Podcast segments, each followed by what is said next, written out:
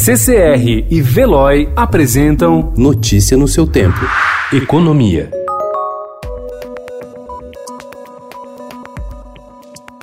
O fantasma das pedaladas fiscais voltou a pairar sobre a Caixa Econômica Federal, que precisou paralisar os pagamentos do auxílio emergencial e suspender a prometida antecipação da segunda parcela pela falta temporária de dinheiro. Se o banco fizer o pagamento sem orçamento para isso, estará financiando a União, prática proibida que no passado rendeu um processo de impeachment para a ex-presidente Dilma Rousseff.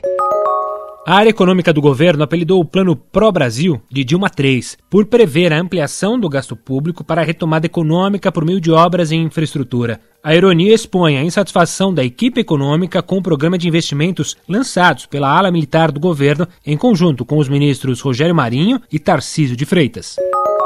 Deputados querem ampliar a compensação paga pelo governo para quem teve o salário reduzido durante a crise da Covid-19. Uma das ideias é que o trabalhador que ganha até três salários mínimos, R$ 3.135, continue recebendo o valor integral, juntando a parcela paga pela empresa mais a complementação do governo.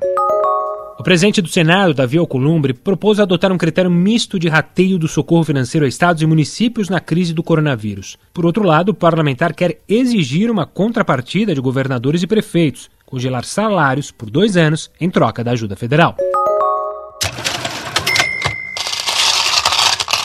O dólar prossegue em sua impressionante escalada frente ao real e ontem fechou o dia novamente na cotação máxima, negociado a R$ 5,52, uma alta de 2,22% na comparação com o dia anterior. A moeda americana está em alta oito pregões consecutivos e agora acumula uma valorização de 40,9% em 12 meses, liderando o ranking dos ativos que mais ganharam força entre as opções do mercado nacional. Notícia no seu tempo.